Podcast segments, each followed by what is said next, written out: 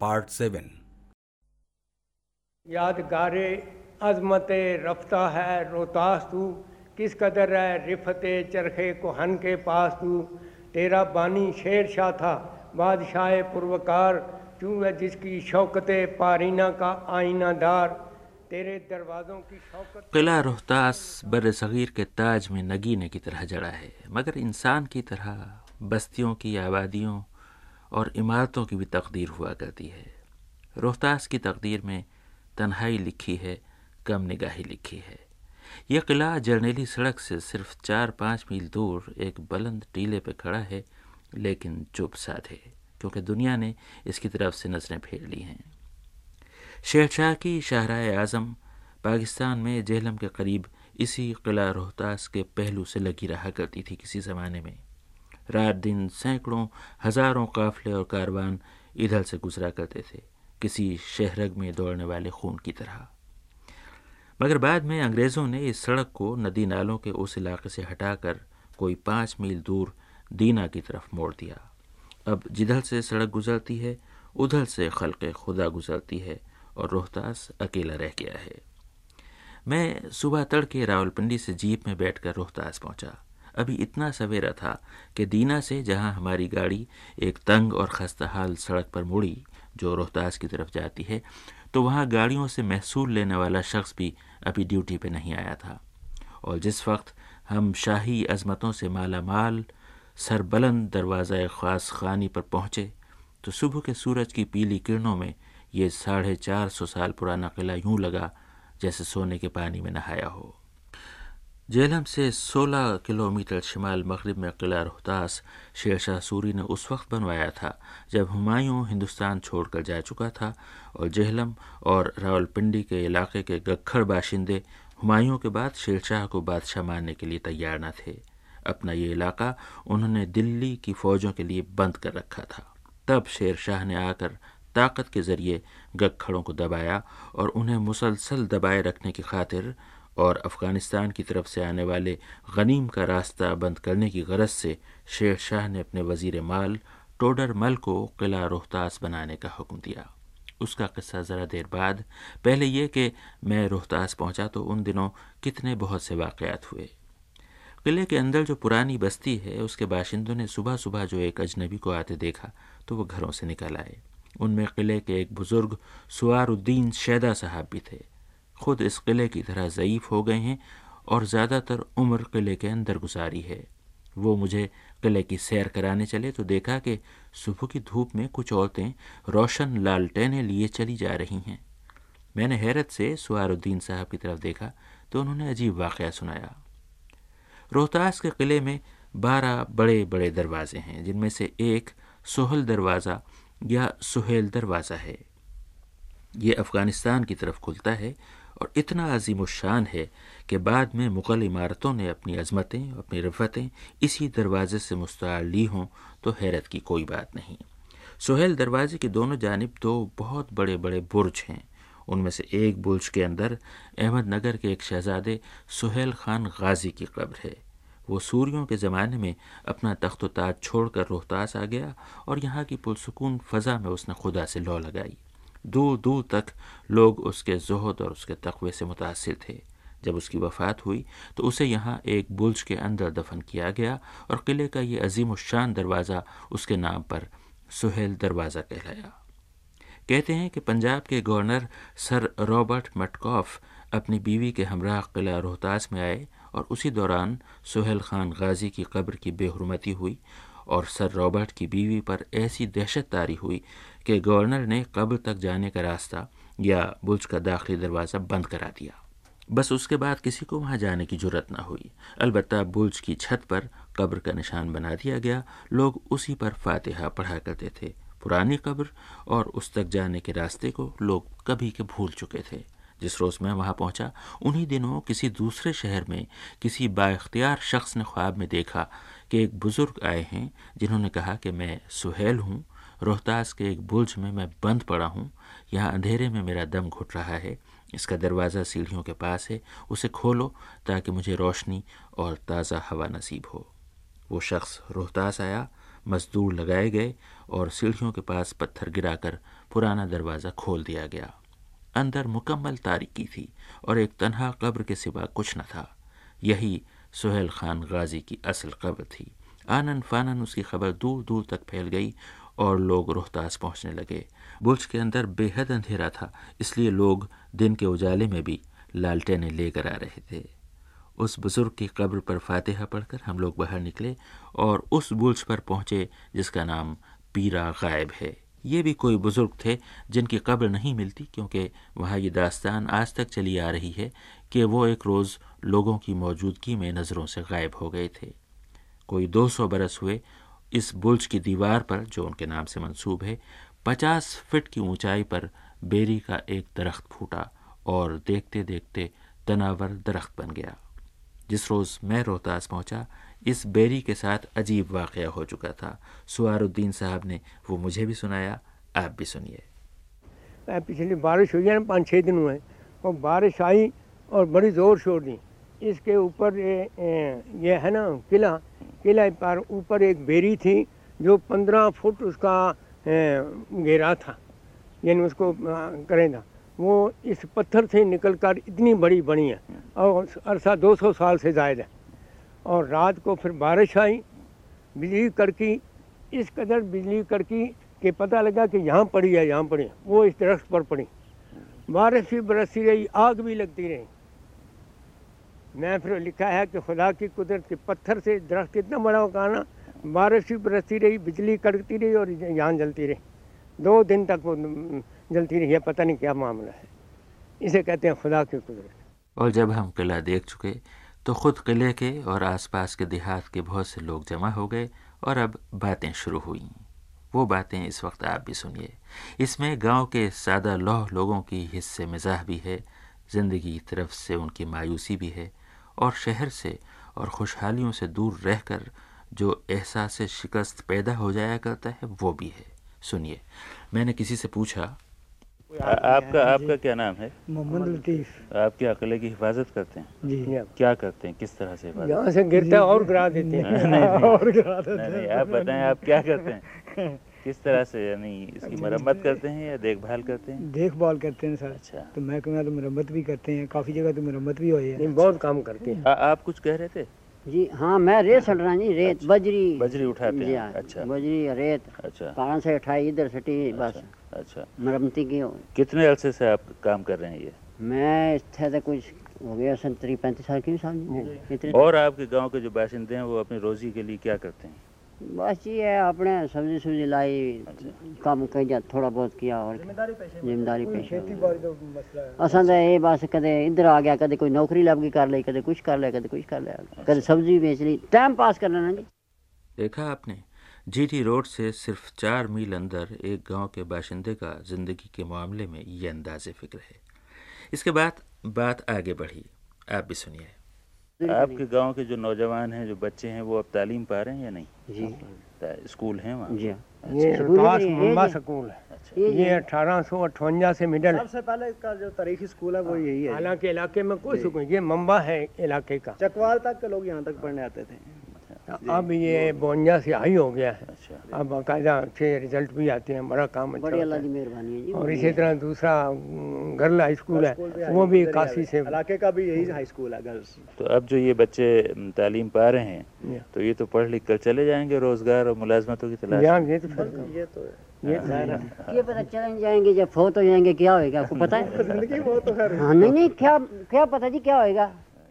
सीधे साधे देहातियों के सोचने के इस अंदाज से मेरे बदन के रोंगटे खड़े हो गए। मैंने किले वालों से कहा कि बहुत ही बड़ा किला है इसे देखने के लिए तो कई दिन दरकार होते होंगे। खुद आप लोगों ने भी कभी ये पूरा किला घूम के देखा है? हमने यानी कि रहते रहते हुए यहाँ के सारा किला अभी तक नहीं देखा। हम्म, अच्छा। क्योंकि ये फिरने काफ़ी वक्त चाहिए ना जी। बहुत बहुत बड़ा किला। आपने देखा पूरा किला? जी। पूरा देखा पूरा देखा पूरे में फिरा हूँ मैं। और अब एक दिलचस्प बात। वो मशहूर टीला जोगियाँ रोहतास से सिर्फ़ चंद मील दूर है, जिस पर हिंदुस्तान भर के जोगी जमा हुआ करते थे। और जिस टीले पर जाकर रांझा ने भी जोग लिया था और अपने कानों में बाले डाले थे। मैंने गाँव के नौजवानों से पूछा, तुमने कभी टीला जोगियाँ भी देखा है रांझा का? सबने गर्दनें हिला दी। हैरत है कि नौजवान ऐसी ज्यारत गाहों पर नहीं जाया करते। मैंने पूछा कि तुम्हें मालूम है कि वहाँ रांझा ने जोग लिया था। कहने लगे हाँ साहब, मालूम है। बल्कि कानों में बाले डालने के लिए जब उसके कान छेदे गए थे तो उनसे टपकने वाले खून के कतरों के निशान अभी तक पत्थरों पे वहाँ मौजूद हैं। मैंने कहा, वाकई? क्या किसी ने अपनी आँखों से देखा है? उन्होंने फिर गर्दनें हिला दी। शायद अभी तक वो रांझा की मोहब्बत पर ईमान नहीं लाए हैं।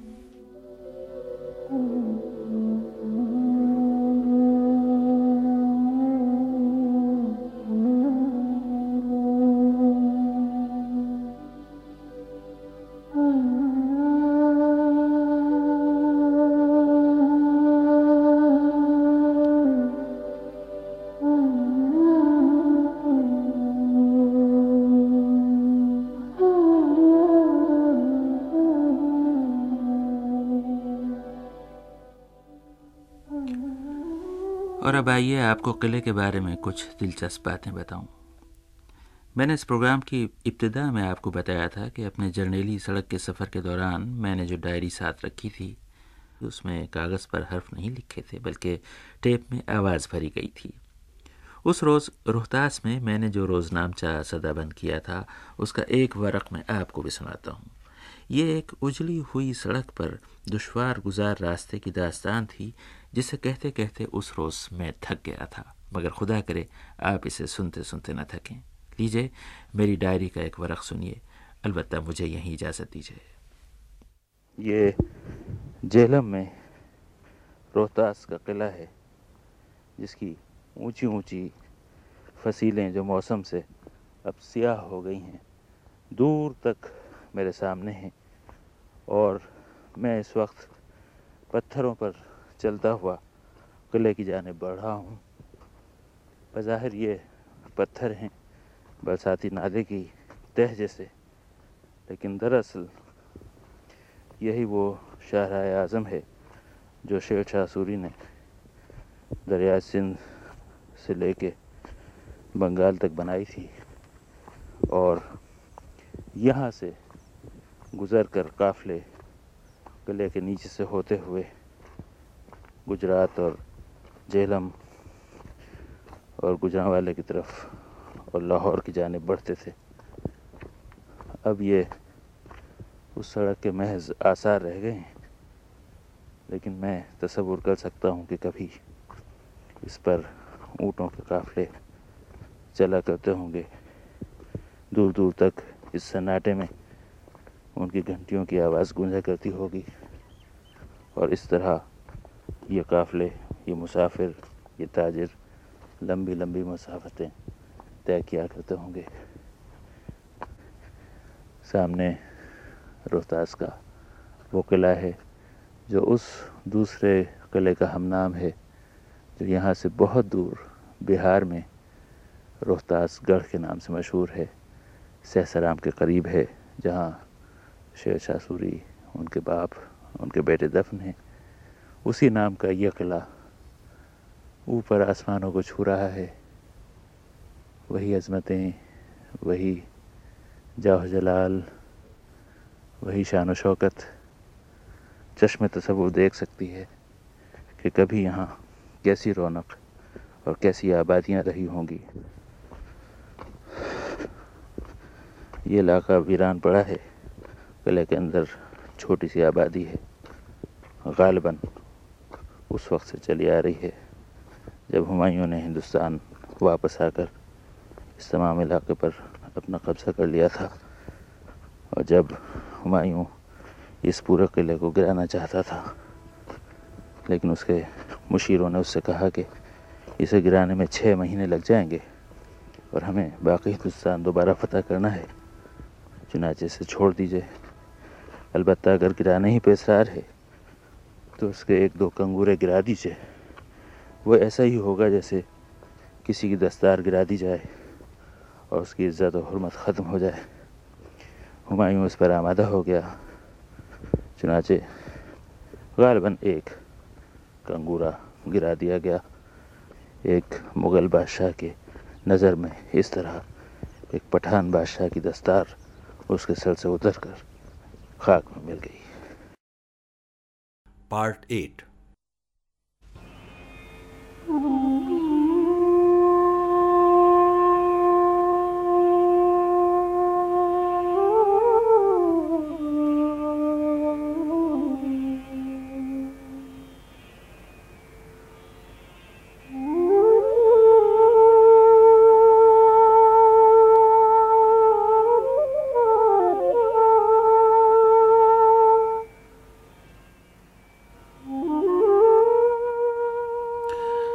आपने ऐसी कहानियाँ अक्सर सुनी होंगी जो किलों और महलों के ज़िक्र से भरी रहती हैं। मगर आपने ऐसे किले और महल नहीं देखे होंगे जो कहानियों से भरे होते हैं। आज ऐसे ही एक किले की बात है। इसके दरवाज़ों, फसीलों, बुर्जों और महलों की बात है, जिनकी बुनियाद तक एक बहुत दिलचस्प कहानी पर रखी है। सुनिए। साढ़े चार सौ बरस हुए जब शेर शाह ने हुमायूं को ऐसी शिकस्त दी कि वो हिंदुस्तान छोड़कर भागने पर मजबूर हो गया और शेर शाह की हुक्मरानी बंगाल, बिहार, आगरा, दिल्ली, मुल्तान और लाहौर से फैलती हुई जेहलम और रावलपिंडी के इलाके तक जा पहुँची। लेकिन यहाँ का मामला ज़रा मुख्तलिफ़ था। इस सारे इलाके में गखड़ आबाद थे, जो हुमायूं के दोस्त थे, लिहाजा शेर शाह के दुश्मन थे। शेर शाह ने उनके इस इलाके को अपनी हुक्मरानी में मिलाना चाहा और गखड़ सरदारों को दावत दी कि वो आएँ और उसकी इतात कबूल करें। गखड़ों ने इनकार कर दिया। शेरशाह की आँखों में खून उतर आया और उसने गखड़ों से कहा कि ठीक है, खुदा ने चाहा तो मैं तुम्हारे सीने में एक ऐसी मेख ठोकूँगा जिसे कोई क़यामत तक नहीं निकाल सकेगा। उसके बाद शेर शाह ने टोडर खतरी को हुक्म दिया कि गखड़ों की सरजमीन के बीचों बीच एक किला तामीर करे इसके लिए उसने पैसा दिया और वापस आगरा चला गया। इस पर तमाम गखड़ सरदार जमा हुए। और ऐलान कर दिया कि इलाके का कोई भी शख्स किले की तामीर के लिए मजदूरी नहीं करेगा। देखते हैं कि फिर किला कैसे बनता है। तमाम गखड़ आबादी अपने सरदारों की ताबे थी। किसकी मजाल के इस हुक्म से सरताबी करे? चुनाचे टोडर को पत्थर ढोने और तराशने के लिए इलाके में एक भी मजदूर न मिला और किले की तामीर शुरू न हो सकी। उसने शेरशाह को इस मामले से आगाह किया। तो जवाब आया कि मैं तो तुम्हें होशियार और तजर्बेकार समझता था। तुम्हें पैसा मिल चुका है। किसी भी कीमत पर किला तामीर करो। ख़जाने से रकम निकलवाओ। चाहे जितनी रकम हो, मुझे परवाह नहीं। ये हुक्म मिलते ही टोडर ने तमाम इलाके में ऐलान करा दिया कि पत्थर लाने वालों को हर पत्थर पर एक अशरफी दी जाएगी। ये ऐलान होना था कि चार जानब से लोग पत्थर लाद लाद के वहाँ पहुँचने शुरू हो गए। अशरफियाँ बटने लगीं और अब तो मज़दूरों की ऐसी अलगार हुई कि हर पत्थर का मुआवजा घटते घटते एक दाम, फिर दस टका और बिल आखिर सिर्फ़ एक बहलूली रह गया। देखते देखते रोहतास के दरवाजे बुर्ज और फसीलें आसमान को छूने लगे। इस अजीम शान किले की तामीर गालिबा इतवार 25 मई सन 1542 को सुबह सात बजे शुरू हुई। और आज हम इसकी जो इमारत देख रहे हैं, ये आठ या नौ साल में बनकर तैयार हुई। और इस पर जो खर्च आया, आज के रुपयों में तो खुदा जाने कितना रहा होगा। उस वक्त के बहलूली सिक्के में इसकी तामीर पर चौबीस करोड़ पंद्रह लाख पाँच हज़ार ढाई दाम खर्च हुए। किला रोहतास की एक अजब बात यह है कि इस किले के अंदर और आसपास पहुँचे हुए बुज़ुर्गों की बहुत सी कब्रें हैं। सैयद कमाल चिश्ती, सैयद जमाल चिश्ती, सुहेल खान गाजी, नूर चिश्ती, शहीद मर्दान, मुराद अली शाह, सैयद हुसैन, पीरा गैब, साई सत्तार, शाह चानन वली, शाह दारा, नासिरुद्दीन, शाह मोहम्मद शहीद वगैरह वगैरह। सब इसी किले के इलाके में महवे आराम हैं। आप हैरान होंगे कि शेरशाह की सड़क के अहवाल में ये पीरों फ़कीरों का ज़िक्र क्यों? तो ये तमहीद है इस गुफ्तु की कि 1500 मील लंबी इस कदीम सड़क के दोनों किनारों पर अनगिनत पीरों, फ़कीरों के मज़ार हैं।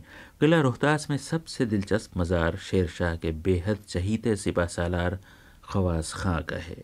आज अगर आप किला रोहतास जाएँ तो जिस बड़े दरवाज़े से आप किले में दाखिल होंगे, वही खवास खानी दरवाज़ा कहलाता है, जिसके सामने पुरानी शेर शाही सड़क गुजरती थी। दरवाजे से मिली हुई एक कब्र भी है। उसका जो किस्सा किले के बाशिंदे सुनाते हैं, वो ऐसा है कि वो कहें और सुना करे कोई। कहते हैं कि इस कब्र में खवास खान का सिर्फ़ सर दफन है। उसका धड़ कहीं और गुजरात के इलाके में है। हुआ यह कि खवास खां शेर शाह को जितना अज़ीज़ था, उसके बेटे सलीम शाह को उससे उतनी ही नफरत थी। तख्त संभालने के बाद सलीम शाह ने खवास खां के खात्मे का मंसूबा बनाया और सात आदमियों को दिल्ली से रोहतास भेजा कि मुँह अंधेरे जब खवास खां तनहा किले से निकलकर कमाल चिश्ती की कब्र पर हाजिरी देने जाता है, उसी वक्त उसका सर तन से जुदा कर दिया जाए। ये लोग आधी रात के बाद रोहतास पहुँचे और खवास खां की घात में बैठ गए। सुबह तड़के खवास खां बड़े दरवाजे से बाहर निकला। खवास खां को देखते ही सातों उस पर झपटे और तलवार का ऐसा वार किया कि सर कट कर गिर गया। अलबत्ता कहते हैं कि तन बदस्तूर रोज़े की तरफ़ चलता गया, बल्कि रुके बगैर और आगे निकल गया। उसके कातिल इस मंज़र को देखते रह गए।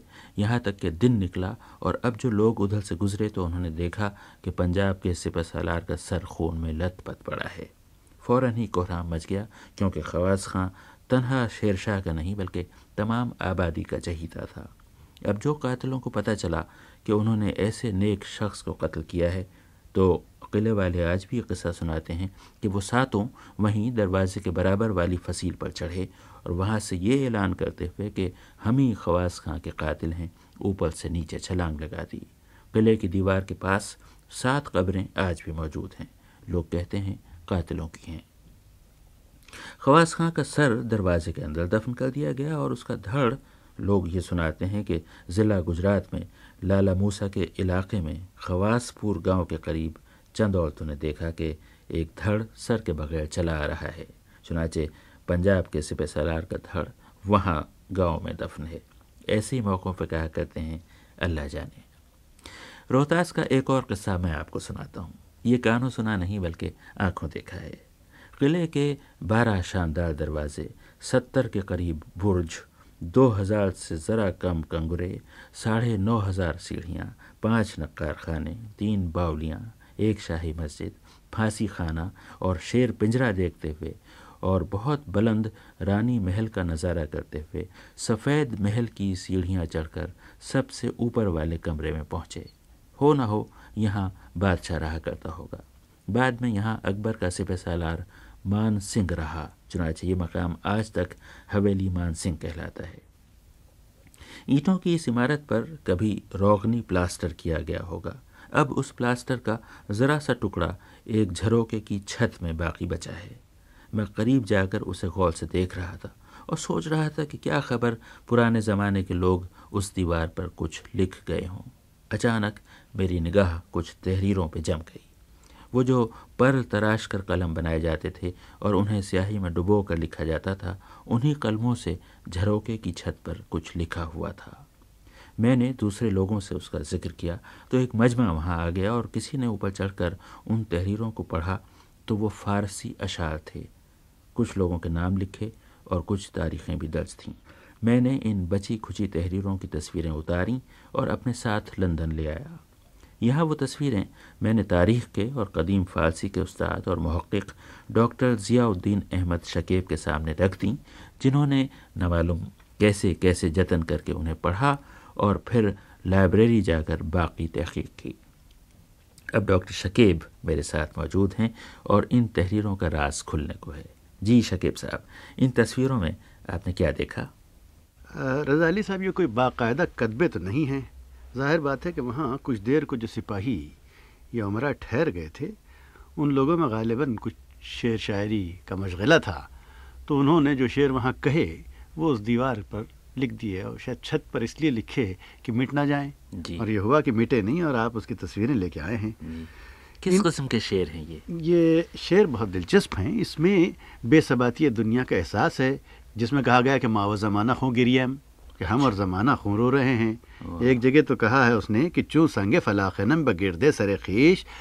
यानी क्या मतलब? मैंने पूरे शेर में उन्होंने ये कहा है कि जिस तरह से गोपर में पत्थर रख के फेंका जाता है इंसानों के सर वैसे फेंके गए हैं। अच्छा।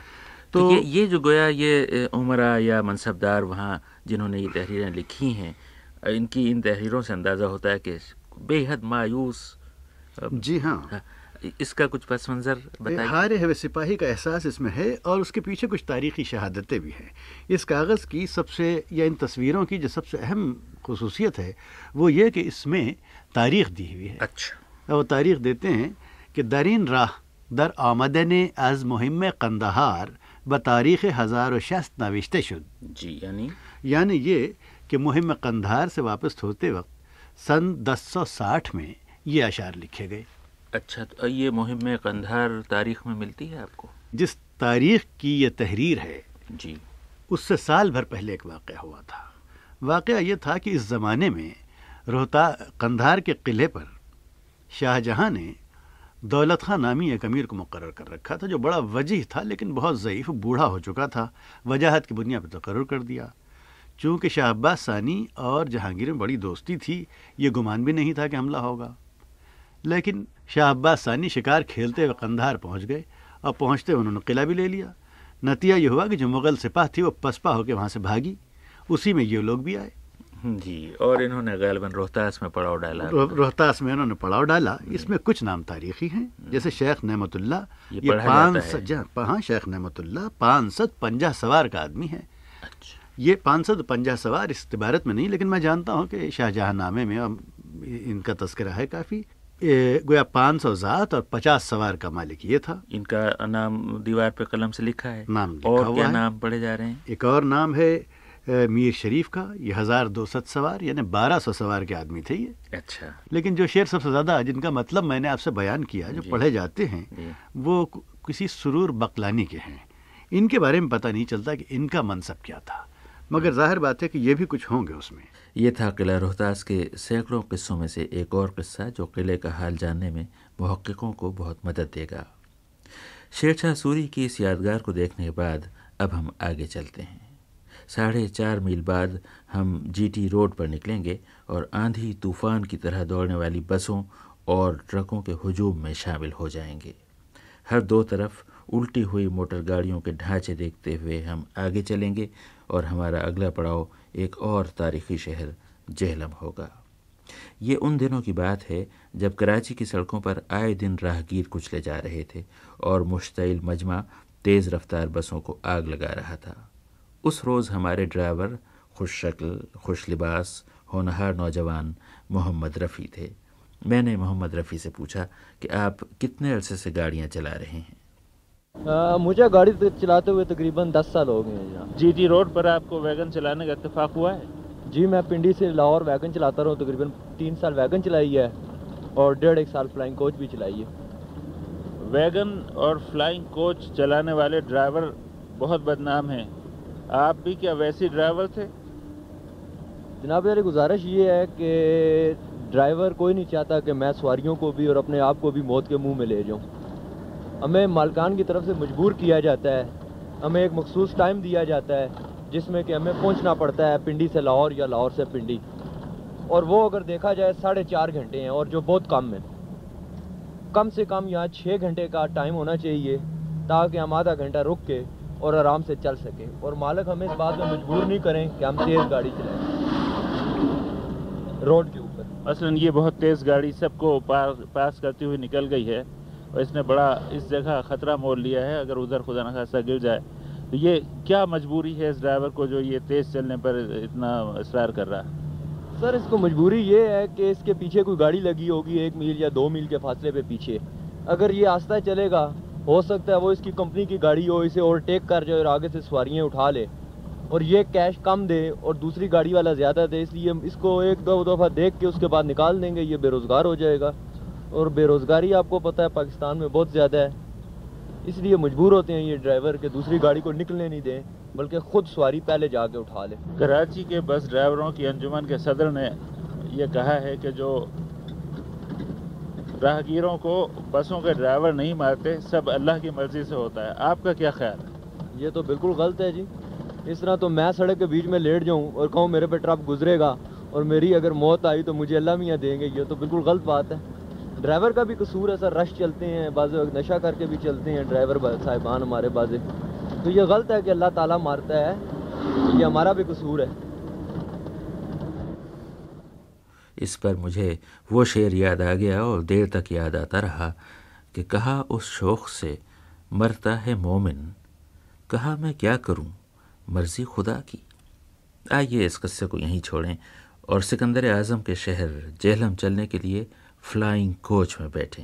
जर्नैली सड़क के इस सफ़र के आगाज़ पर दोनों हाथ बुलंद करके अल्लाह के हुजूर अपनी हिफाजत और सलामती की दुआ मांगना कभी ना भूलिएगा। आइए हाथ उठाए हम भी।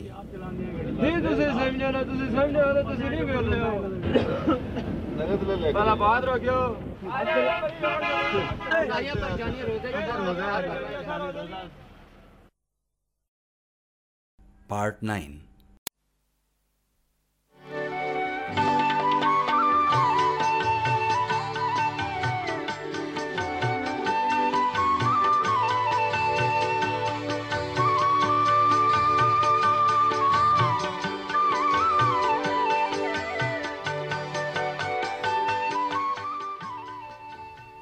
रमज़ान का महीना था, क़यामत की गर्मी थी।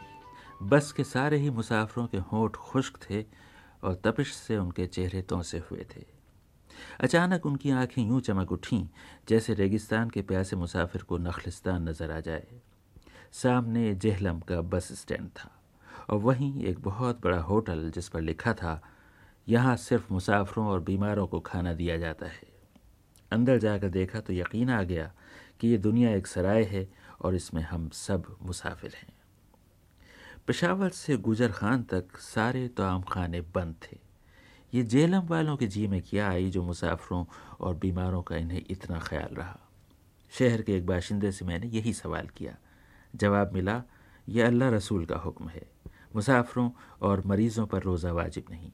जेहलम वाले इसी हुक्म की तामील करते हैं। हुक्म की तामील, ये तीन लफ्ज़ मेरे जहन में गड़ गए। जैसे अफराद का किरदार होता है, कौमों का किरदार होता है, शायद वैसे ही इलाक़ों का किरदार भी होता है। जहलम अजीब व गरीब इलाका है।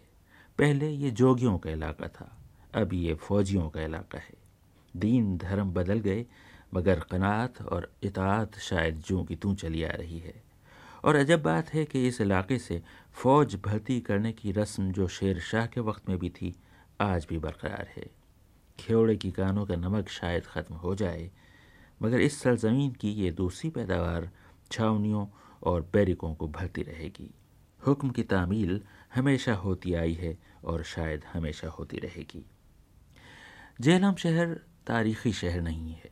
ये तो दरिया के इस किनारे पे भी नहीं, दूसरे किनारे पर आबाद था, जहाँ कुछ मल्लाह रहा करते थे। फिर शायद वो बायां किनारा सूख गया तो ये लोग अपना शहर उठाकर दाएँ किनारे पर ले आए। जब अंग्रेज़ों ने ये शहर सिखों से छीना, उस वक्त जेलम में सिर्फ़ पाँच सौ मकान थे। ये ज़िले का सदर मकाम तक न था, लेकिन अंग्रेज़ों ने फ़ौर ही इस इलाके की अहमियत को समझ लिया। उन्हें फ़ौजियों की ज़रूरत थी, जिनकी फ़सल यहाँ तैयार खड़ी थी। फिर ये ज़िले का सदर मकाम बना, यहाँ छावनी बनी, म्यूनसिपलिटी बनी रेलवे लाइन यहाँ तक लाई गई। जर्नेली सड़क यहाँ से गुजारी गई। वादी कश्मीर की इमारती लकड़ी दरिया में बहाकर यहाँ लाई जाने लगी। जेहलम में तख्ते चीरने की मशीनें लग गईं। कश्तियाँ बनने लगीं। दरिया के साथ साथ खूबसूरत इमारतें बुलंद होने लगीं। सड़कें बनी, पुख्ता गलियाँ बनी, पक्की नालियाँ बनी।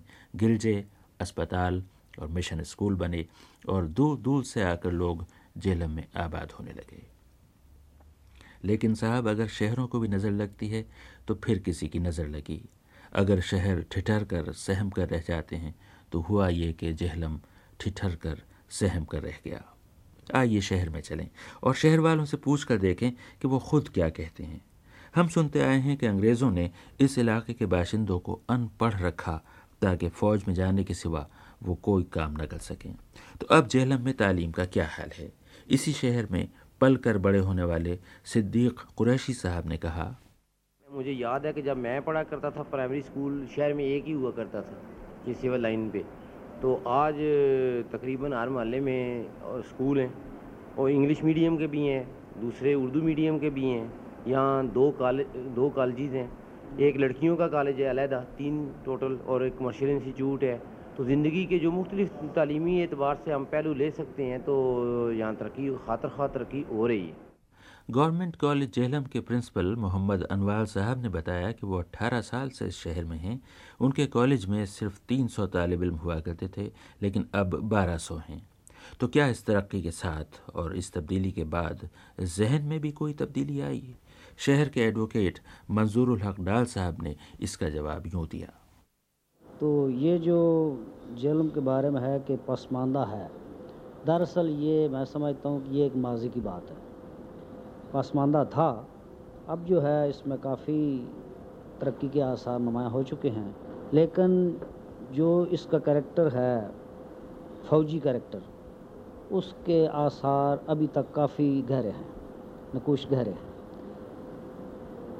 वो जो माशी हालत थी, उनकी माशी पसमानदगी उसकी वजह से वो मजबूर थे कि फ़ौज में भर्ती होकर।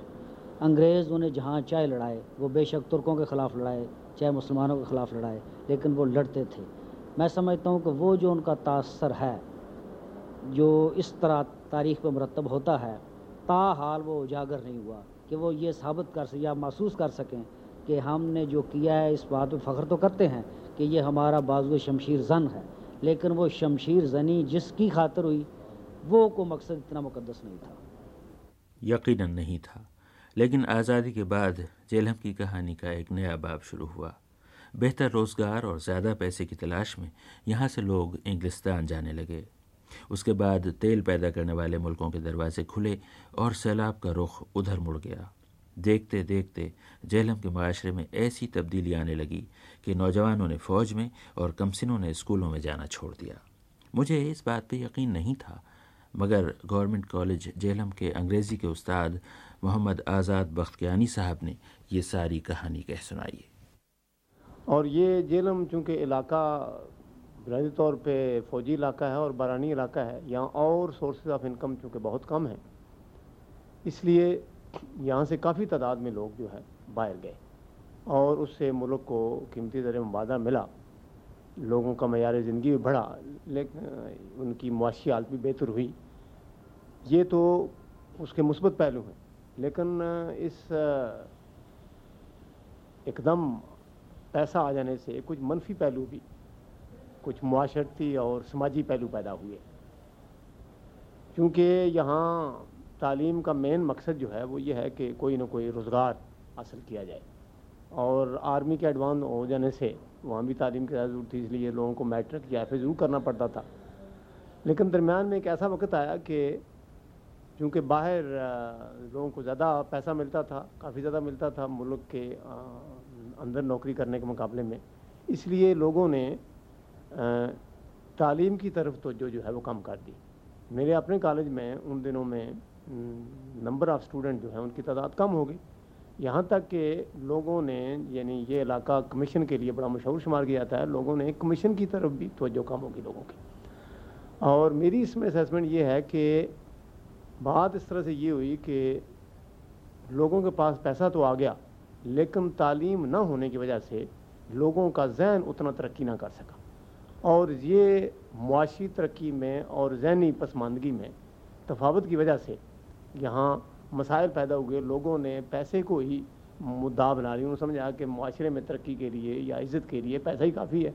और उससे मकामी तौर पर यहाँ वर्कर्स की कमी हुई। यहाँ तक के प्राइमरी टीचर्स की आज तक कमी है। लोग उस तरफ़ नहीं जाते हैं। यहाँ तक कि गवर्नमेंट को अनट्रेंड लोग जो हैं यहाँ रखने पड़े। और इसकी वजह सिर्फ़ यही थी कि लोग समझते थे कि यहाँ हमें अब पैसा नहीं मिल रहा है, क्योंकि वो वीज़े की तलाश में वो देते थे।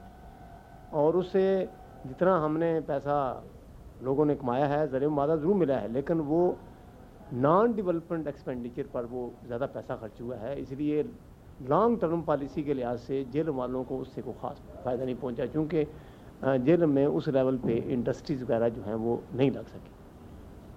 तो इस लिहाज से पैसा एक तरफ़ तो हमारे लिए रहमत साबित हुआ, लेकिन दूसरी तरफ़ हमारी जहमत भी साबित हुआ।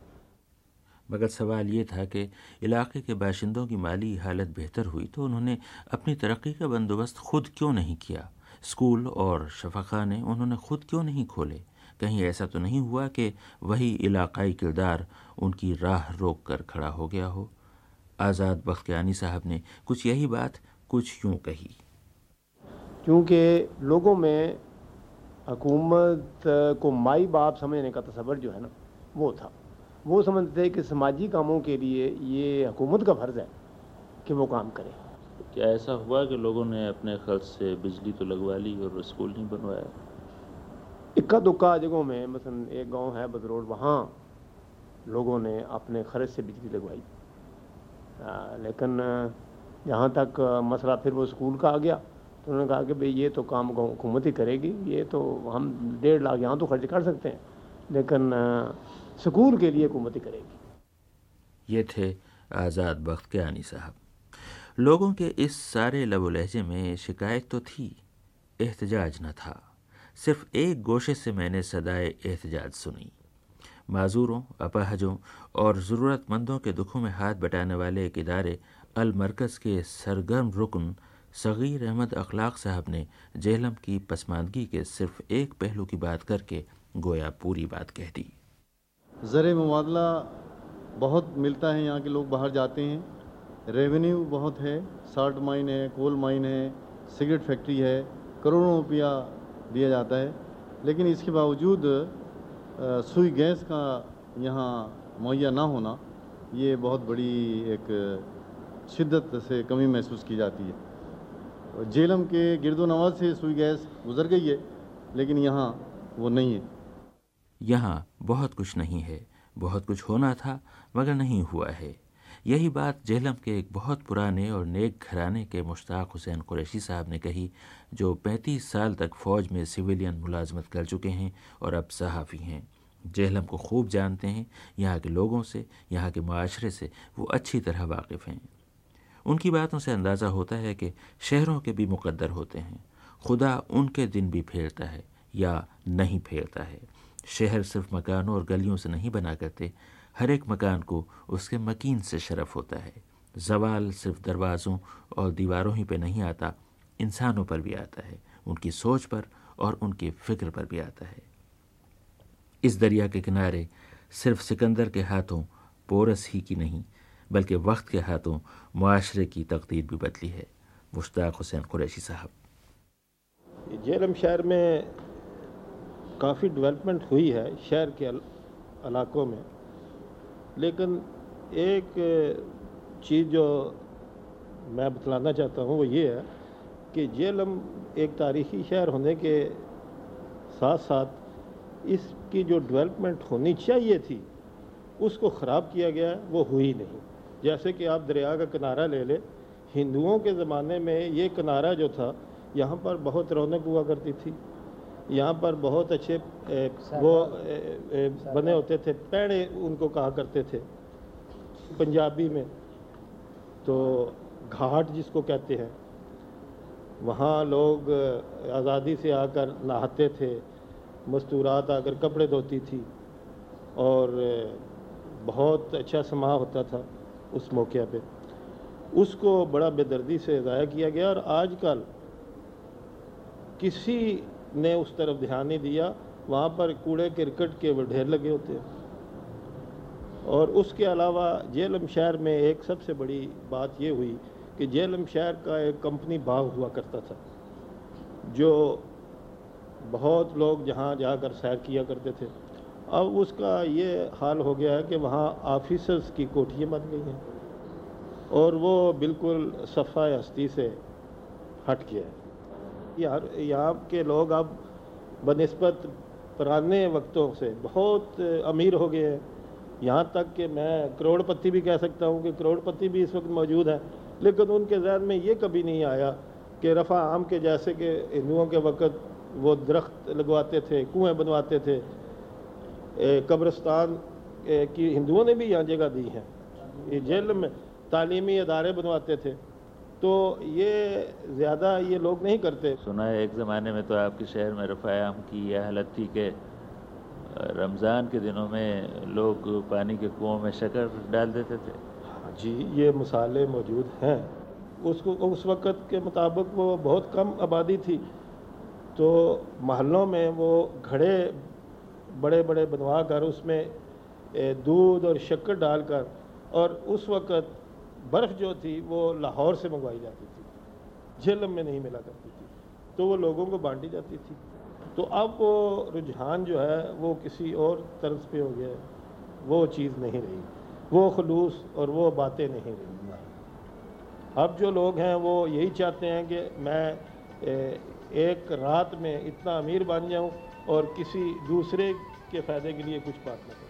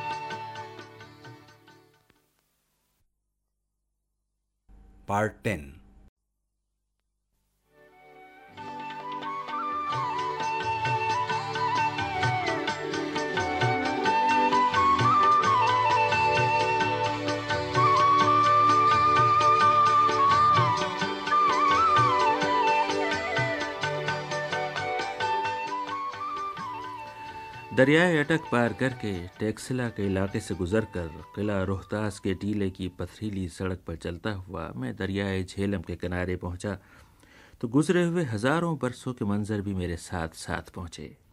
दरियाए झेलम के इन्हीं किनारों पर चिलियावाला में अंग्रेज़ों ने सिखों की कमर तोड़ी। यहीं मुग़लों ने हिंदुस्तान जाने के लिए जंगें लड़ी। शेर शाह ने मारका आराई की, महमूद गजनवी ने लड़ाई की, और झेलम के यही साहिल थे जहाँ मुझसे सवा दो हज़ार साल पहले सिकंदर आज़म पहुँचा था, और जहाँ एक हिंदुस्तानी राजा ने यह कहकर कि जाओ, हम तुम्हारी इतात नहीं करते, आज़ादी को बैरूनी तसल्लुत से बचाने की पहली जंग की थी। इसी दरिया के किनारे सिकंदर के घोड़े ने दम तोड़ा था, और इसी के किनारे एक शहर बसाकर सिकंदर ने अपने घोड़े के नाम पर उस शहर का नाम बोसफाला रखा था। कहते हैं कि जल्द ही घोड़े की कब्र और उसका शहर सब सैलाब की मौजों में सूखे तिनके की तरह बह गए। मौरखों ने बहुत ढूंढा, मगर वो मकाम किसी को ना मिला। तलाश के मामले में मैं खुश नसीब निकला। मुझे कदीम खंडरों की नहीं, पुराने लोगों की तलाश थी। किसी ने कहा था कि झेलम जा रहे हो तो ज़यीफ़ शायर जोगी झेलमी से ज़रूर मिलाना पुराने वक्तों की आखिरी निशानी है, ऐसे लोग फिर नहीं मिलेंगे। मालूम हुआ कि अंदर कहीं पुरपेच और तंग गलियों में रहते हैं। एक नौजवान ने अपनी मोटरसाइकिल पर मुझे वहाँ पहुँचाने की पेशकश की। मैं हैरान था कि नए ज़माने की मोटरसाइकिल पुरानी गलियों में कैसे जाएगी। मगर मैं इससे भी ज़्यादा हैरान हुआ ये देखकर कि जहलम की सारी गलियाँ पुख्ता थीं, करीने से जमी हुई ईंटें, सलीके से बनी हुई नालियाँ। इस शहर को जिसने भी बसाया, बड़े चाव से बसाया होगा। ईंट भर ऊँची दहलीज, पुराने तख्तों का दरवाज़ा और उसमें झूलती हुई कुंडी। अंदर वही पुराने मकानों जैसा दालान, वैसे ही बरामदे, अंदर वैसे ही तंग और तारीक कमरे और ज़रा अलग वो बैठक जिसके अंदर सब कुछ कदीम था। अलबत्ता नए ज़माने को अपना पहला कदम टिकाने की जगह मिल गई थी, जिसके बाद जल्द ही खुद ज़माना भी अंदर चला आएगा। और वो था टेलीविज़न। झेलम का इलाका यूँ भी जोगियों का इलाका रहा है। चुनाचे जोगी झेलमी एक लम्हे को भी यूँ नहीं लगे जैसे किसी अजनबी सरजमीन से चलकर वहाँ आए हों। उनका सारा वजूद इसी दरिया के किनारे, इसी के ठंडे मीठे पानी से सैराब हुआ होगा। उनकी बूढ़ी आँखों ने सिकंदर और पोरस को न सही, कितनी ही यूरिशों और कितनी ही पसपाइयों को देखा होगा। मेरी फरमाइश पर उस शाम वो अपनी एक नज्म सुना रहे थे। ਫੁੱਲਾਂ ਵਰਗੀਆਂ ਇੱਥੇ ਦਈਆਂ ਨਾ ਰਹੀਆਂ ਫੁੱਲਾਂ ਵਰਗੀਆਂ ਇੱਥੇ ਦਈਆਂ ਨਾ ਰਹੀਆਂ आसमानों में वो उम्मीदों के तारे न रहे वो झिलमिल करते सितारे एक एक करके बुझ गए आंखें जिन मंजरों से आशना थी वो खोए गए जनाब के वो पुराने किनारे तक जहाँ थे वहाँ न रहे वो रांझा वो हीर महीवाल कोई न रहा गांव के वो कच्चे कोठे दूर तक वो एक सी दीवारें दूर तक वो एक से दरवाजे जहाँ जट्टियाँ सवेरे सवेरे उठकर दूध बिलोया करती थीं और चक्की पीसा करती थीं। बच्चों के वो खिलौने गुड़ियों के वो घर कुछ न रहा। सरों पर चमकते दमकते ताज सजाए लाखों शहनशाह राज करते रहे। मगर मौत आई तो कोई हीला कोई बहाना काम न आया। क्या बादशाह क्या फकीर सब ज़मीन तले सो रहे। रजाइयाँ दुलाइयाँ वो सब आराम के सामान। कुछ भी तो बाकी न रहा। संताज लाली पर उत्ते न मौत अगे चल सके हीले न बुत्ते न गाने जोगी जमी हेठ सुते रजाइयाँ तुलाइयाँ चुतइयाँ न रहियाँ फुला वर्गियाँ इत्ते नज्म के आखिरी लफ्ज एक हँसी में लिपटे थे। इस हँसी में मानी का एक और जहान छुपा हुआ था। जोगी जहलमी साहब ने मुझे दुआएँ देकर रुखसत किया। मैं खाली हाथ गया था, झोली भर कर लौटा। सच्चा शेर आसमानों से उतरता है, लेकिन हर एक पर नहीं, सिर्फ़ हसास दिलों पर उतरता है। झेलम वाले अपने इलाके को संगलाख कहते हैं, होगा, मगर शायद वो खुद भी नहीं जानते कि दर्दमंद दिलों का इलाका यहीं से लगता है। इमदाद हमदानी मशीन महल्ला नंबर दो के एक पुराने मकान में रहते हैं, लेकिन उनके हाथों ने इस शहर में शेर व अदब की जो इमारत बनाई है, वो बिल्कुल नई है। यह भी हुआ है कि उनके छोटे से चाय खाने में अदब की बड़ी बड़ी महफिलें सजी हैं, मगर यूँ भी है कि उनके दिल के नहा खाने में मायूसियों ने घर कर लिया है। जरनेली सड़क के शहर झेलम में नसर और नज़म का क्या हाल हुआ, मैंने इमदाद हमदानी से यही सवाल किया। सन पचास में मैंने जेल में अदबी अंजमनों की बुनियाद रखी। बद में दाग, शाख, अदब हल्का रबाब गालब, बद में तख्लीक। और ऐसे ही है, जैसे लाहौर में पाक टी हाउस है, जेल में हमदानी टी हाउस के नाम से मशहूर है, जहाँ पे नए लिखने वाले पुराने उस्ताद किस्म के लोग शायरा भी यहाँ आते रहते हैं और अदब की खिदमत करते रहते हैं। और मैं ये फ़ख्र से कहता हूँ कि जेलम की संगलाख ज़मीन में मैंने शेर उगाए हैं। और मैं कभी कभार ये सोचता हूँ कि जिस अदब के लिए मैंने शायरी की और ख़िदमत की, उसका मुझे आज तक वो क्या कहते हैं, उसे समझ नहीं मिला। हर शायर की तरह इमदाद हमदानी की भी यही तमन्ना थी कि उनके उर्दू और पंजाबी अशार का एक एक मजमू छप जाए। मगर बदकस्मती से किताबें शाया कराने के लिए शेर की दौलत किसी काम नहीं आती। इमदाद हमदानी के दोस्त बहुत थे, मगर जब झेलम के इलाके से लोगों के गोल के गोल उठे और जिस दौलत से किताबें छपा करती हैं, उसकी तलाश में समंदर पार चले गए तो इमदाद बे इमदाद रह गए। झेलम के बहुत से अच्छे लोग पानी के दरिया का किनारा छोड़कर तेल के कुओं के किनारे जा बसे हैं। जो रह गए हैं, उन्हें उनकी तन्हाई से ज़्यादा महरूमी के एहसास ने मारा है। मगर इस बात को वो इस तरह नहीं, किसी दूसरी तरह कहते हैं। अच्छे लोगों का कैद पड़ गया है। रियाकारी, झूठ मुनाफ्त और इसका बहुत ज़ोर है। और इससे मैं बड़ी नफरत करता हूँ। क्योंकि मैंने सारी ज़िंदगी बड़े खलूस, नीयत से, प्यार, मोहब्बत से वक्त गुजारा है। लेकिन अब ये चाहता हूँ कि गोशा नहाज में बैठ कर अल्लाह अल्लाह करूँ और शायरी करता रहूँ। और फिर भी मैं कोशिश करता हूँ गायब गाय किसी अंजमन में जाऊँ, शेर पढ़ूँ, शेर सुनाऊँ, लेकिन वो हालात कुछ ऐसे हैं, अब जी नहीं चाहता। ये एक शायर की बात नहीं एक शहर की बात है। यास घरों में नहीं आती, शहरों पर उतरा करती है। कहते हैं कि जिस तारीख को स्कूल या कॉलेज के इम्तहान के नतीजे का ऐलान होता है, उस रोज़ दरियाए झेलम के पुल पर पुलिस का पहरा लगाना पड़ता है कि मायूस नौजवान कहीं दरिया में छलांग न लगा दें। मगर अब इसका क्या इलाज है कि इश्क के इम्तहान की कोई तारीख मुकर नहीं हुआ करती। लेकिन क्या ये बात यूँ है कि दुनिया मुनाफ्त और रियाकारी से भर गई है और नेकी उठ गई है? इसी शहर झेलम ने मुझे मेरे सवाल का जवाब दे दिया। टाउन हॉल रोड के किनारे नौ आबादियाती दौर की एक साफ़ सुथरी आरास्ता सी इमारत पर बड़े बड़े हरफों में अल मरकज़ लिखा था। ये किस चीज़ का मरकज़ है? मैंने किसी से पूछा। ये मदद का, सहारे का, दुख बांटने का, हाथ थामने का मरकज़ है, मुझे जवाब मिला। इस शहर में एक साहब थे, डॉक्टर हमीदुल्ला बेग। उनके जी में ये आई कि ये जो यतीम हैं, बेवाएँ हैं, माजूर और अपाहज हैं, कुछ इनके लिए भी किया जाना चाहिए। इस तरह एक चराग जला उनके बाद उनके दो बेटों, डॉक्टर हकीक मिर्ज़ा और डॉक्टर सिद्दीक मिर्ज़ा ने इस चराग की लौ ऊँची की। वो लोग जिनके दिल नेकियों से मामूल थे, वो भी आन मिले और भलाई की तंजीम अल मरकज़ की बुनियाद रखी गई।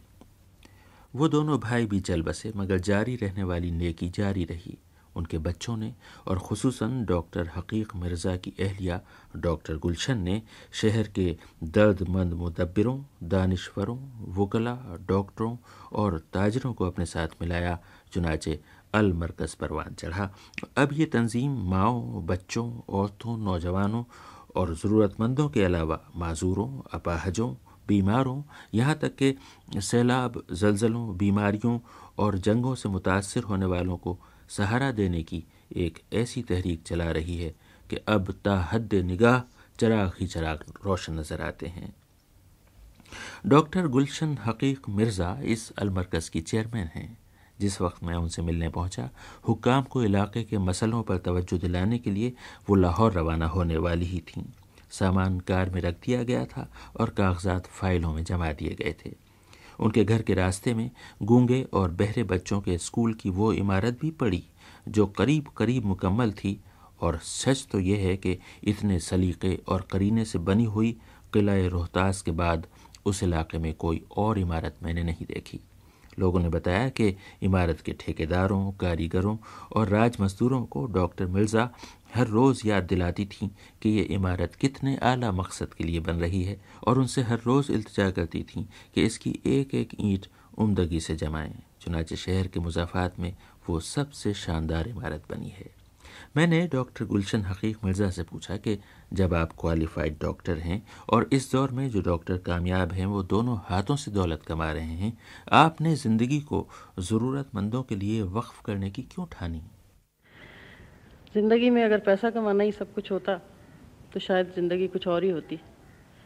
असल में बात यह है कि ये ज़िंदगी हमें एक अमानत मिली है, जिसमें हमें कुछ अपने लिए करना है, अपनी अपनी इरतका के लिए, और अपने साथ अल्लाह के बंदों के हकूक़ भी अदा करने हैं, जो कि मैं समझती हूँ कि अन इबादत है और हमारी तालीमत का एक बहुत ही अहम पहलू है। इसलिए ज़िंदगी में कुछ वक्त अपनी ज़ात के लिए, अपने प्रोफेशन के लिए, अपने ज़िम्मेदार ज़ाती ज़िम्मेदारियों के अलावा मैं समझती हूँ कि ये मेरा फ़र्ज़ है कि मैं इंसानी भलाई के जितने भी काम कर सकूँ, उसमें वक्त दूँ अपने तन, मन, धन से जो कुछ भी उसके लिए कर सकूँ। मैंने डॉक्टर मिर्ज़ा से पूछा कि ये इतने बड़े बड़े मंसूबे और इतने बड़े बड़े काम, ये सब तो मर्दों के करने के हैं। आप खातून हैं। आपके लिए तो ये सब कुछ बहुत मुश्किल होता होगा। मैं समझती हूँ कि खातून होना शायद मेरे लिए इस काम को आगे बढ़ाने में, बढ़ाने का मूजब बनता है कि जो ममता के जज्बात और ख़वातीन के अपने घर के रिश्तों में जो जज्बात होते हैं वही माशरे के उन अफराद के लिए पैदा होते हैं, जिन्हें हमारी ज़रूरत है। और मैं समझती हूँ कि इसके लिए इन जज्बात का होना बहुत ज़रूरी है, बल्कि मर्द हजरात को, उनका तो मशरूत किस्म की उनके जज्बात होते हैं। तो ये तो बिल्कुल बड़ी वाज बात है। आखिर में मैंने डॉक्टर गुलशन हकीक मिर्ज़ा से पूछा कि ज़रूरतमंदों को सहारा देने के काम आप ही आप तो नहीं हो जाते। इसके लिए बेशुमार वसाइल, बेशुमार पैसा दरकार होता है। वो आप कहाँ से लाती हैं? वसाइल की कमी हमारे बहुत से प्रोजेक्ट्स में कभी कभी आड़े आती है। लेकिन अल्लाह का एहसान है कि हमारे कारकुनान और हमारे मेहरबान जो कि समझते हैं इस काम के खलूस को और नेक नियति को तो वो सामने आते हैं और जहाँ जहाँ जितने फंड्स की ज़रूरत होती है वो किसी ना किसी तरह पूरे होते हैं, ये बस अल्लाह का फजल ही समझिए कि जब मुश्किल पड़ती है और सब लोग मिल के उसका हल सोचते हैं तो कोई ना कोई मुखैर हजरात सामने आते हैं। और यहाँ तक कि कुछ सफ़ेद पोश भी अपना हिस्सा डालने से गुरेज नहीं करते और इसको एन सादत समझते हैं। ये थी झेलम की डॉक्टर गुलशन हकीक मिर्ज़ा। कैसी अजीब बात है कि सैकड़ों मील आगे चलकर कानपुर के पड़ाव में भी एक ऐसी ही खातून से मेरी मुलाकात होगी कि उनसे मिलकर भी मैंने सोचा था कि अभी दुनिया से मायूस होने का वक्त नहीं आया। दिलों के चराग कुल करके यास की नींद सो रहने का लम्हा अभी नहीं आया। इन रास्तों में दिए अभी रोशन हैं।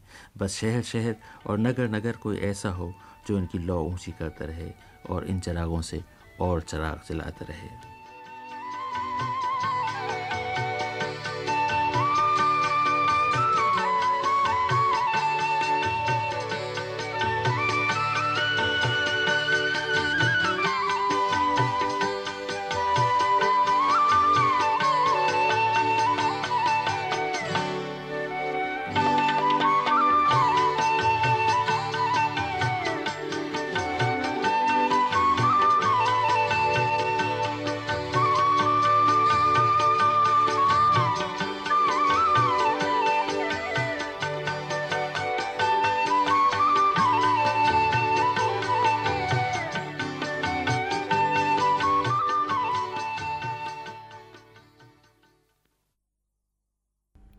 part 11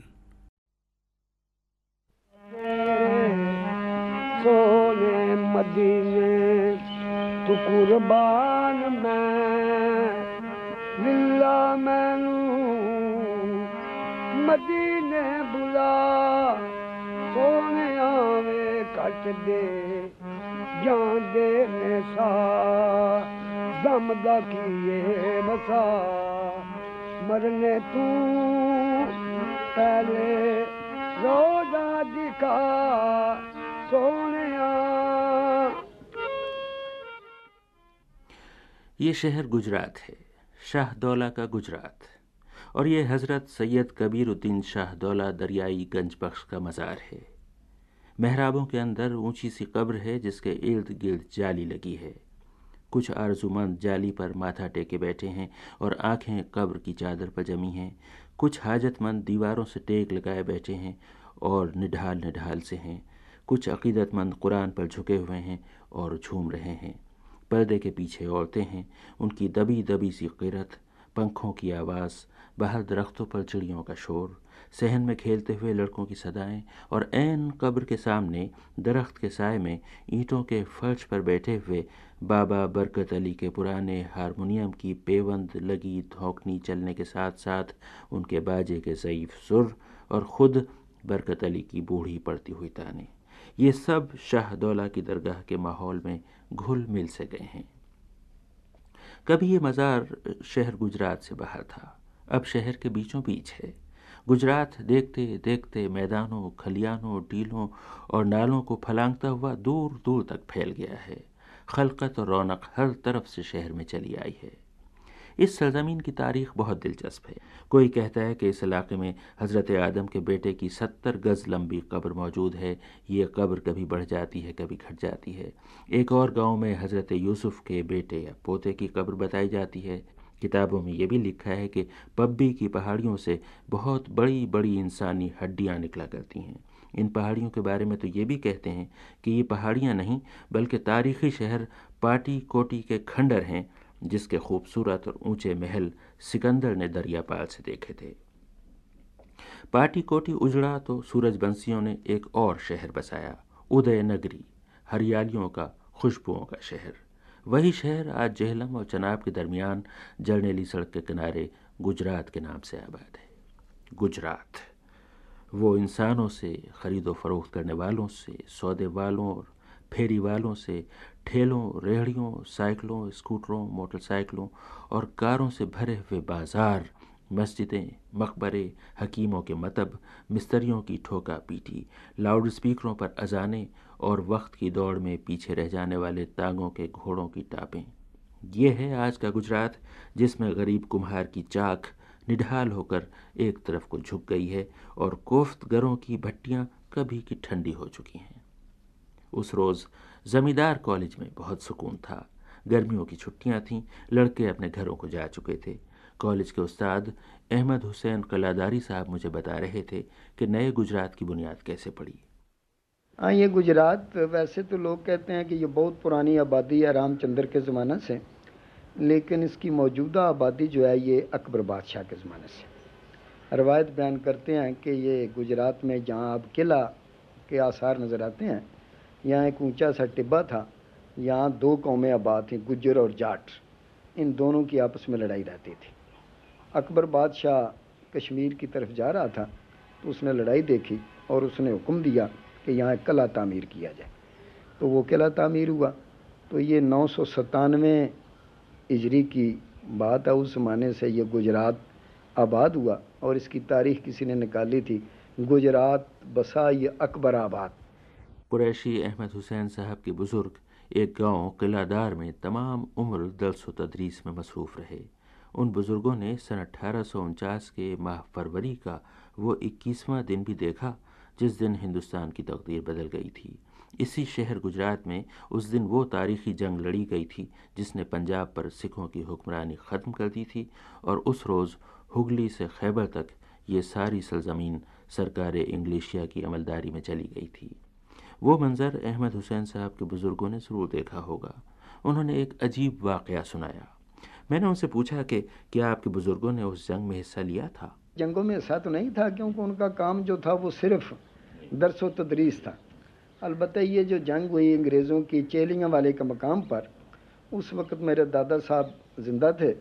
उनकी ज़ुबानी मुझे ये रवायत याद है कि फ़ौजें हमारे गाँव के पास से गुजर रही थीं और एक अंग्रेज़ साहब बादर जूतों समेत मस्जिद की गुंबद पर चढ़कर दूरबीन से देख कर कहने लगा अभी सीख बहुत है। फिर उन्होंने ये बताया कि ये कैदी जो गिरफ़्तार हुए सिख, इनको बारह तरी रंजीत सिंह में गुजरात में रखा गया और रात को बहुत बड़ा तूफ़ान आया और जर्द रंग की बारिश हुई। सुबह सवेरे चारों तरफ़ जर्दी जर्दी फैली हुई थी। तो उसकी तारीख किसी बुज़ुर्ग ने निकाली थी। गुजरात बारीद बारान जर्द अजब गुजरते किरद गार आमदा। इनके रूफ अबजद जमा कीजिए तो बारह सौ चौहत्तर निकलता है जब वो बारिश हुई थी और सिखों की लड़ाई का खात्मा हुआ। लगिया मदीने, नुजावन दिया, सोनिया, दीद तेरी नु पावन दिया। ले दे चिट्ठियाँ मदीने ले दे चिट्ठियाँ मदीने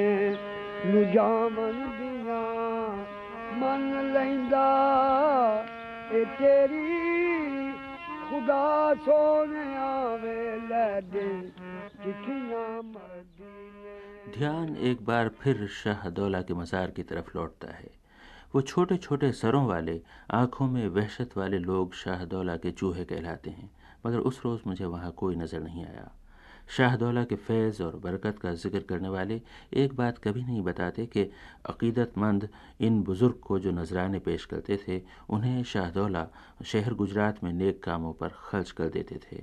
उन्होंने ताज़ा पानी का वो नाला तामीर कराया था, जो ऊँचे पुल के ऊपर बहा करता था। उसके दर और सुतून अंग्रेज़ों के ज़माने तक मौजूद थे, शायद अब भी हों। अंग्रेज़ों का ज़माना यहाँ सन अठारह से शुरू होता है। गुजरात से पहले उन्होंने सिकंदर और पोरस के मैदान जंग के करीब चिलियावाला में सिखों से सख्त मुकाबला किया था और सिख उस रोज़ बेदरेग कत्ल किए गए थे। उसके बाद ये इलाका कत्ल घर कहलाया जाने लगा था। लड़ाई के डेढ़ दो बरस बाद अम्बाला के मुंशी अमीन चंद चिलियावाला से गुजरे थे तो उस वक्त भी मैदान में हर तरफ़ हड्डियाँ ही हड्डियाँ बिखरी हुई थीं। सिख अपने मुर्दों को जला भी ना सके। अलबत् अंग्रेज़ों की उम्दा कब्रें बनाई गईं। इसी तरह जो अंग्रेज़ गुजरात के आखिरी मार्के में काम आए, जहांगीर के आरजी मदफन के बाहर उनकी भी शानदार कब्रें बनाई गईं। मैं वहाँ जाकर देखना चाहता था कि जो हाकिम किसी सरजमीन को छोड़ जाते हैं, उनके पीछे उनकी यादगारों का क्या हाल होता है। मैं वो मकबरा भी देखना चाहता था जिसमें तारीख कहती है कि मुग़ल बादशाह जहांगीर कुचल से दफन रहा मगर इलाके के लोग कहते हैं कि वहाँ एक वलील्ला हज़रत जहांगीर शाह महव आराम हैं। राह में गुजरात के एक बुज़ुर्ग हकीम मोहम्मद अब्दुल रहीम साहब से मुलाकात हुई। मैंने उनसे पूछा कि इस मज़ार में कौन दफन है? जी हाँ ये मुतलक मशहूर थे ना जी। पे एक बुज़ुर्ग सन लेकिन हकीकत तारीख जी ये दस दी है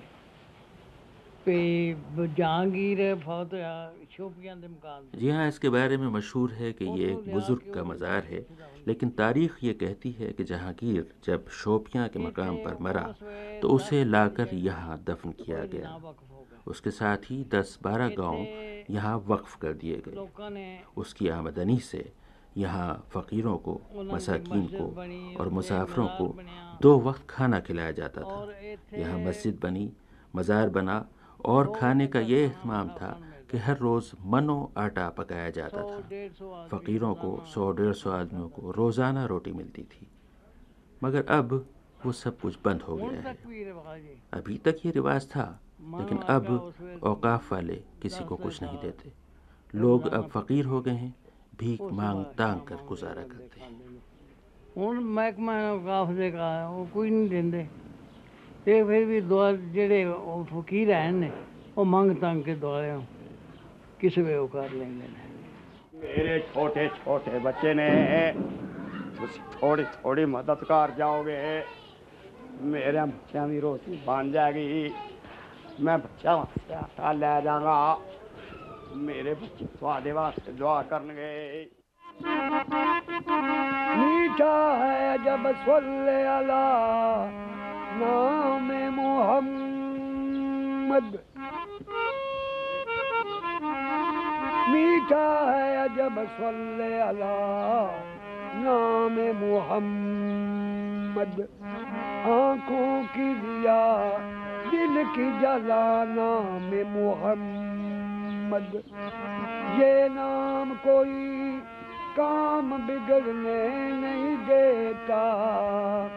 बिगड़े भी बना देता है बस नाम मोहम्मद। आसान लगियाँ शाहदौला का मज़ार पीछे रह गया।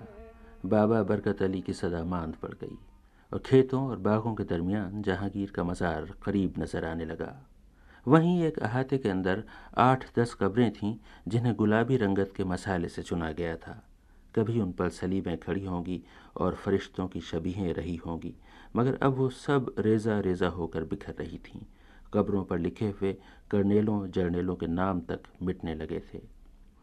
मैं इस देहाती इलाके के किसी बाशिंदे की ज़बान ही सुनना चाहता था कि जहांगीर के मकबरे में कौन दफन है?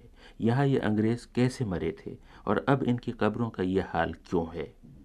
अचानक कहीं से वो शख्स आ निकला, जिसके पास मेरे इन सारे सवालों के जवाब थे। ये थे फजल हुसैन, जो चालीस बरस से दरगाह की खिदमत कर रहे हैं। जहांगीर के कब्र के अंग्रेज़ी फ़ौज के अफसरों की मौत के वो ऐसे ऐसे किस्से सुना रहे थे कि एक बार तारीख़ ने गर्दन डाल दी होगी। कहने को ये एक सादा लोह देहाती की बातें हैं, मगर इनमें से कुछ बातें ध्यान से सुनने की भी हैं। शाहदौला की दरगाह से दूर, बरकत अली के मदीने से इश्क की तानों से परे, गुजरात के सब्ज़ारों के बीच साफ़े, लंबे से कुर्ते और तहबंद में मलबूस, घनी मूछों वाले फजल हुसैन से मैंने पूछा कि सफ़ेद बुर्राक गुंबद के अंदर किसका मज़ार है? ये हज़रत शाह जहांगीर साहब सैयद पाक का मज़ार है। अच्छा। जी हाँ। अच्छा इस दरगाह के बाहर एक अहाते के अंदर कुछ छोटी कुछ बड़ी अंग्रेज़ फौजी अफसरों की कब्रें हैं।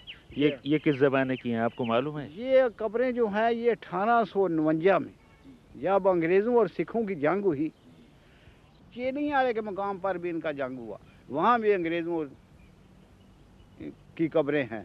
वहाँ पर अंग्रेज़, या यहाँ पर पहुँचे तो हमारे बुज़ुर्गों ने हमें बताया कि सिख हमारे गाँव में पहुँच गए। और वो बढ़ियों के घर में पहुँच गए। सिख अंग्रेज़ ने कहा, हम जूड़ी वाले को मारेगा, जूड़ी वाले के इनके सिर पर जूड़ी होती थी सिखों के। उन्होंने बाल कटाने शुरू कर दी थी। सिखों ने कहा, मारे बाल काट दो, हमें अंग्रेज़ मार देगा। जिसके सिर पर जूड़ी देखता, उसको गोली मार देता। उन्होंने जूड़ियाँ कटाई और कुछ बहा कर दरबार शानगीर की हदूद में सैयद वली की पनाह में दाखिल हो गई। यहाँ सिर्फ़ यही मकान था पुराने ज़माने में। अंग्रेज़ों ने उस इधर जो भागे, उन्होंने इन पर फायरिंग शुरू कर दी। वो एक दो घंटे फायरिंग की और उसके जितने अफसर थे ना, सब जनरल और लेफ्टिनेंट, वो सब खुद खुद मरने लगे। मरने लगे। अंग्रेज़ ने सोचा, ये कहाँ से गोली आ रही है? गोली तो इनके पास है ही कोई नहीं। गोली तो सिर्फ़ हमारे पास है, और किसी के पास तो गोली है ही नहीं। हमारे अफसर जो है कहाँ से मार रहे हैं? हमारे बुज़ुर्गों को इकट्ठा किया, गाँव वालों को, उनको पूछा कि यहाँ से गोली कौन चलाता है? ये बताओ कौन गोली चला रहा है? हमारे तो अफसर मार गए हैं। और हमारे बुज़ुर्गों ने कहा, ये पीर पादरी है, ये सैयद है, वली है। इधर जो गोली चलाएगा, गोली वापस उसको आके लगेगा। इधर गोली का मत चलाओ।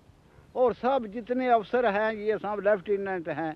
ये सब इनको जमा करके यहाँ पर दफन किया। अब अब इनके कब्रों की हालत तो बहुत बुरी है इसकी कोई देखभाल होती है? अब देखभाल इनकी कोई भी नहीं है। हाँ वो अंग्रेज़ थे वो करते थे। हम तो अपने मज़ारों की हिफाजत करते हैं हम अंग्रेज़ों की तो हम हमारे साथ दिलचस्पी को नहीं हम तो जानवर फिरते हैं अपना चरते हैं खाते हैं पीते हैं बॉल पेशाब करते हैं वो वो भी चले गए वो ये भी हम इनका भी एहतराम ख़त्म। एहतराम तो घर वाले करते हैं, दूसरा तो कोई करता ही नहीं है। जिसका कोई रिश्तेदार होता है, वो उसको उसकी समझ लो कि कदर होती है। सलाम तेरे मदीने, तू कुर्बान मैं मदीने, बुला सोने कट दे ਜਾਂਦੇ ਨੇ ਸਾ ਦਮ ਦਾ ਕੀਏ ਵਸਾ ਮਰਨੇ ਤੂੰ ਪਹਿਲੇ ਰੋਜ਼ਾ ਦਿਖਾ ਸੋਹਣਿਆ ਤੇਰੇ ਸੋਹਣੇ ਮਦੀਨੇ Part 12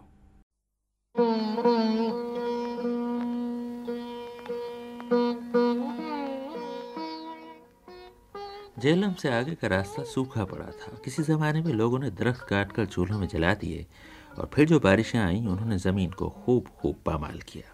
पूरी पूरी ज़मीनें बहकर दरियाओं में चली गईं और दरिया मिट्टी से अट गए तो अपने पुराने किनारे छोड़ गए। मेरी बस चली जा रही थी और मैं खिड़की से इधर उधर निगाहें दौड़ाकर साया ढूंढ रहा था। इस साय का मामला भी अजीब है। आसपास कहीं मौजूद न हो तो आँखें उसे तलाश करती हैं। मौजूद हो तो चाहे उसके तले जाने की ज़रूरत न पड़े, तब भी ये इतमान रहता है कि साया मौजूद है। बाद में जब दरख्त आए, तब गुजरात आया। अतउल्ला शाह बुखारी, शहनशाह अकबर और सोहनी का गुजरात। गुजरात में अकबर की तीन निशानियाँ मुझे ज़बानी याद थीं।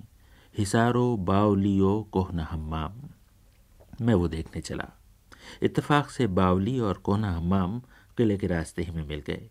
बावली यानी कुआँ कभी यूँ रहा होगा कि लोग उस तक आज़ादी से पहुँच सकें। मगर अब वो मकानों के दालान में आ गया है और मकान भी पर्दा नशीनों के।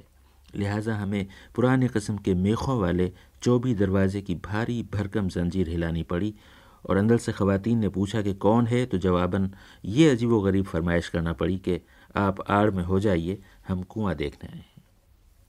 इस बावली से मिला हुआ ऊपर चढ़ती हुई बाज़ार नुमा सड़क के किनारे अकबर का बनवाया हुआ हम्माम भी था। यहाँ गसल खानों के फर्श के नीचे आग जलाई जाती थी और लोग भाप में गसल करते थे।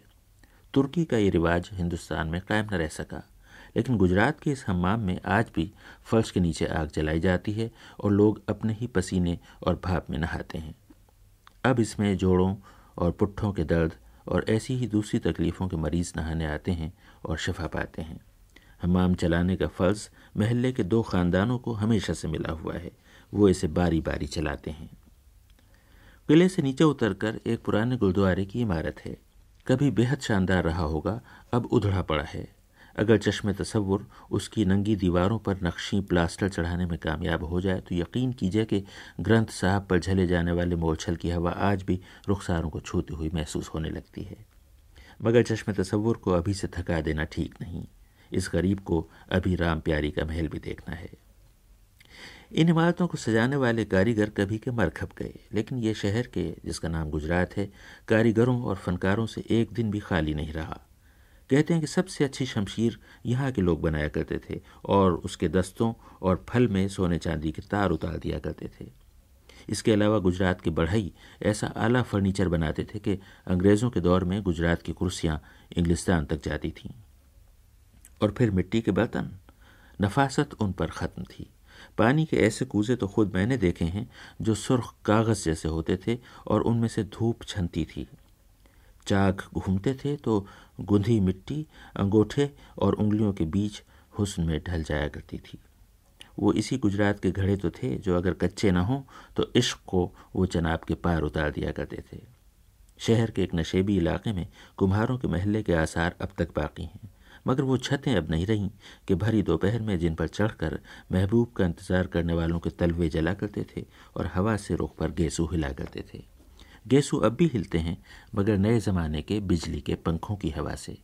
पाकिस्तान में बिजली के सबसे अच्छे पंखे जिन शहरों में बनते हैं, उनमें गुजरात सरे फहरिस्त है।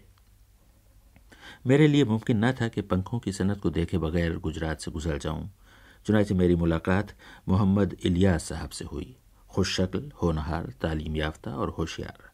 पंखा साजी के एक बड़े इदारे के मैनेजिंग डायरेक्टर हैं। मोहम्मद इलियास साहब ने मुझे बताया कि सिर्फ़ गुजरात में पंखा बनाने वाले चार सौ इदारे हैं।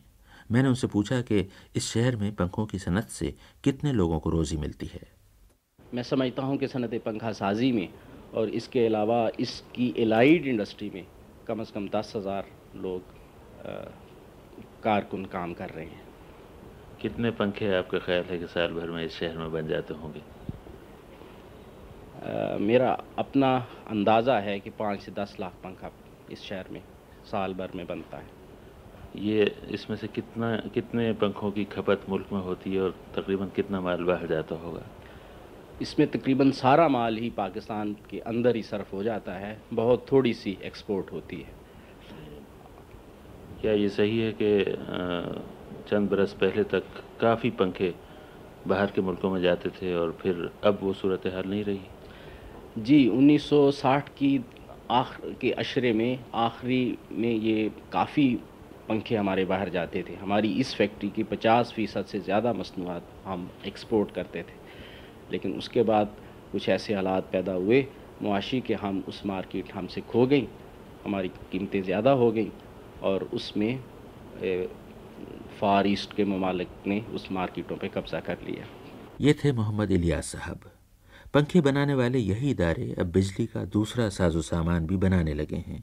चुनाचे हमारी जर्नेली सड़क के किनारे अब न सिर्फ़ ग्राइंडर, मिक्सर और कूलर, बल्कि वैक्यूम क्लीनर, रेफ्रिजरेटर और एयर कंडीशनर भी बनने लगे हैं। ज़रा तहफ़ और सरपरस्ती मिल जाए तो ये मिट्टी बहुत जरखेज़ है।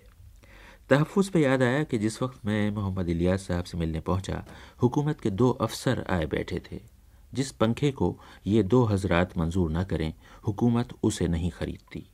इतना भारी इख्तियार बड़े खुश नसीबों को मिलता होगा। मैंने अपने जहन में इस इख्तियार की तस्वीर बनाने की बहुत कोशिश की, लेकिन हर बार नोटों और तजोरियों की तस्वीर बनी। इस पर याद आया कि गुजरात में तजोरियाँ भी बहुत अच्छी बनती हैं। गुजरात का एक और इदारा जिसे देखकर जी खुश हुआ, वो इंस्टीट्यूट ऑफ़ सेरामिक टेक्नोलॉजी है। यहाँ शहर के होनहार कारीगरों को चीनी के बर्तन बनाने की तरबियत दी जाती है। पंखा साजी के बाद ज़रूफ़ साजी गुजरात की सबसे बड़ी सनत है। हज़ारों लोग इससे रोज़ी कमा रहे हैं।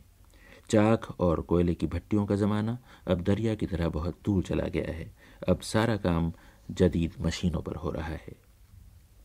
उस रोज़ मेरी मुलाकात इंस्टीट्यूट ऑफ़ सिरेमिक टेक्नोलॉजी के प्रोजेक्ट डायरेक्टर चौधरी गुलाम रसूल साहब से हुई।